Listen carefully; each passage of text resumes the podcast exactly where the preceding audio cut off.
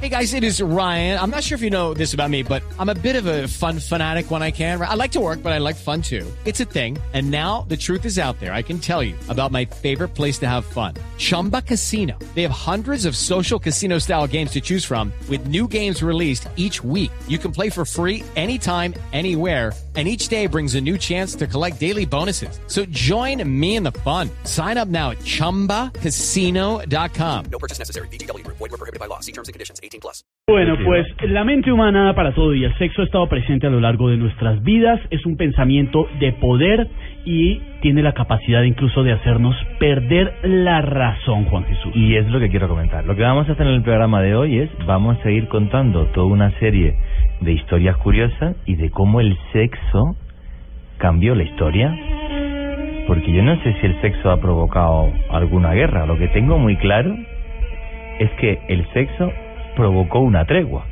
Esteban Hernández, ¿es cierto que el rey de Francia pactó en medio de una guerra para poder ir a ver a ciertas mujeres de vida disoluta? Mejor dicho, más o menos. Hay una relación. Usted sabe, usted que es europeo sabe que la relación entre franceses y británicos ha sido o fue por lo menos eh, tensa durante largo tiempo, los temas monárquicos, una cantidad de cosas. Hoy en día Francia pues no, no tiene este tema de la monarquía, pero en el Reino Unido continúa todavía. Y el protagonista de la historia, señor, es Eduardo VII, el hijo de la reina Victoria. ¿Y qué hizo ese señor? El hombre, eh, él fue conocido y bueno, tuvo mucho protagonismo porque eh, fue quien le tendió una mano a sus amigos vecinos en un tratado que se realizó y que se llamó la Entente Cordiale. La historia del hombre es compleja por lo que usted decía eh, relacionado con el eh, tema de las visitas a lugares de diversión solo para caballeros. Le cuento cómo es el asunto. No, y es en serio. Y esto, dicen algunos, generó que se detuviera un conflicto bélico, el sexo. O sea, la guerra había comenzado. ¿De qué siglo estamos hablando? Estamos hablando, por ejemplo, le cuento, Eduardo VII, que eh, falleció en 1910, pero nació en 1841, y él fue eh, el rey del Reino Unido. Inglaterra, sí, Exacto, sí. sí, señor. Y el hombre era bien conocido, le decían Bertie, de cariño, ¿eh? el diminutivo, y era conocido porque eh, le gustaban las juergas, el alcohol, las mujeres.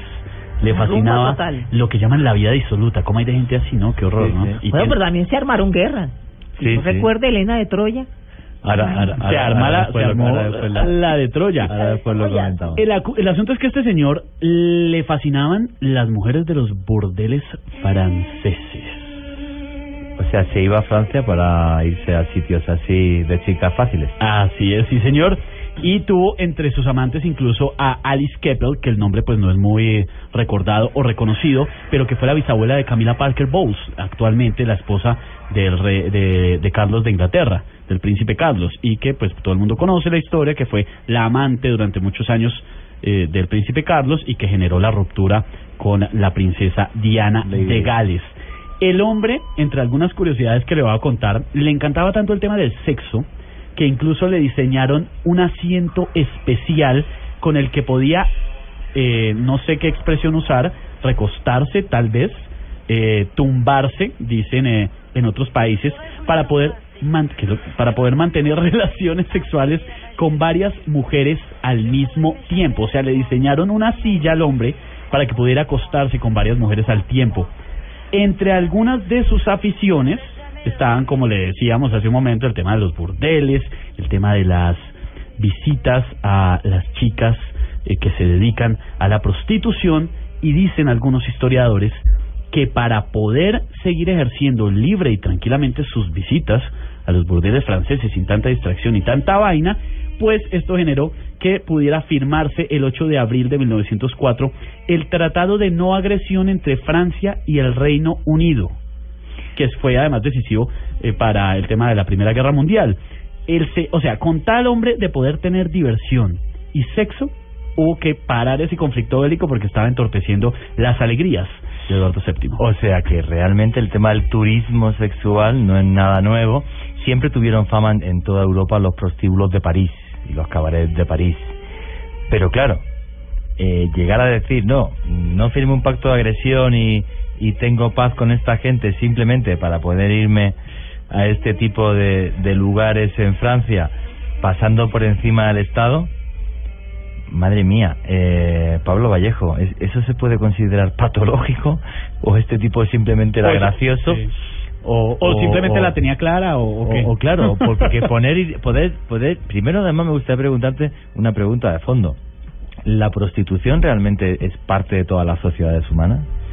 Bueno, siempre se ha dicho que la prostitución es el empleo más antiguo del mundo, ¿no? Sí.